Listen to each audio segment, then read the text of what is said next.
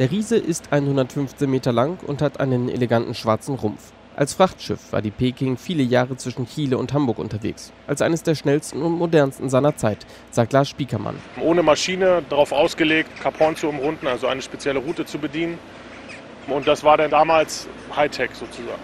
1911 wurde die Peking gebaut.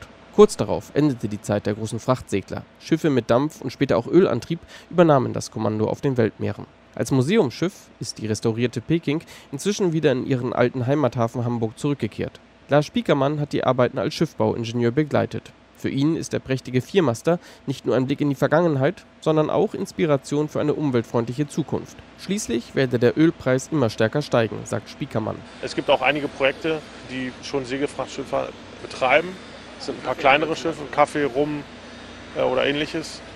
Also höherwertige Produkte, die nicht auf Kühlung zum Beispiel angewiesen sind und die auch nicht auf ein bestimmtes Lieferdatum angewiesen sind.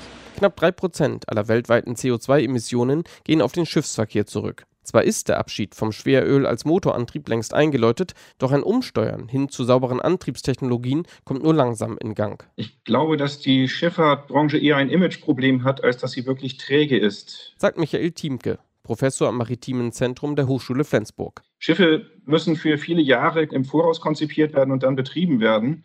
Das macht es natürlich notwendig, dass man auch eine Lösung für Antriebe und Kraftstoffe verwendet, die über Jahrzehnte hinweg funktioniert oder umrüstbar ist, äh, nachrüstbar ist. Dabei gibt es inzwischen eine ganze Reihe von alternativen Antriebskonzepten, die erforscht oder sogar bereits erprobt werden. Zum Beispiel Ammoniak, das als synthetischer Kraftstoff eingesetzt werden könnte, ebenso wie Methanol oder auch Wasserstoff. Doch um diese alternativen Brennstoffe sauber in ausreichenden Mengen herzustellen, bräuchte es auch genügend erneuerbare Energie, sagt Thiemke. Und parallel dazu müssen wir eben eine Infrastruktur zum Transport der Energie aufbauen und zum Lagern. Und dann müssen wir eben auch äh, Schiffe bauen, die mit dieser Energie umgehen können. Und das Ganze muss parallel stattfinden. Inzwischen sind auch einige deutsche Frachtschiffe unterwegs mit LNG-Antrieb, also Energie, die aus Flüssigerdgas entsteht. Das senkt den CO2-Ausstoß der Schiffe. Doch Kritiker wenden ein, dass sowohl bei der Förderung wie auch bei Transporten von Flüssigerdgas das besonders klimaschädliche Methan in die Atmosphäre entweicht. Christian Denso ist Pressesprecher beim Verband Deutscher Räder. Der Weg zu einer emissionsfreien Schifffahrt könne gelingen, sagt er. Aber es braucht noch eine Menge Forschung und Entwicklung, denn es gibt zwar die Motoren, die solche Brennstoffe verbrennen könnten, die sind nicht das Problem. Aber es gibt noch nicht flächendeckend den Brennstoff der Zukunft, mit dem die Schifffahrt klimaneutral fahren kann. Auch der Verbandssprecher weist auf das wirtschaftliche Risiko hin, das viele Reedereien hätten, wenn sie nun entscheiden, welche Antriebsquelle das Rennen machen und dann über Jahrzehnte in den Motoren genutzt werden könnte. Doch der Druck auf die Branche steigt. Er kommt von Schiffsversicherern ebenso wie von Kunden, die zunehmend auf einen klimafreundlichen Transport pochen. Die internationale Seeschifffahrtsorganisation IMO hat schon vor Jahren beschlossen, den CO2-Ausstoß der Frachter deutlich zu senken. Bis zum Jahr 2050 soll er halbiert werden im Vergleich zu 2008.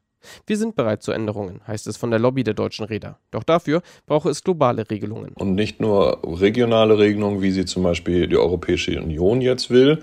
Wir denken halt im globalen Maßstab. Wir, wir brauchen Regelungen für Schiffe, die über den Pazifik fahren die im Indischen Ozean unterwegs sind. Michael Thiemke sieht das anders. Natürlich könne es helfen, wenn die EU strengere Auflagen erlässt für die Schiffe, die in ihren Gewässern fahren. Auch der Antrieb aus Windkraft könnte laut dem Flensburger Forscher bei der Umstellung helfen. Egal ob mit Hilfe futuristisch anmutender Drachen oder ganz alten Segelmasten, wie sie auch auf dem alten Frachtschiff Peking zu bestaunen sind.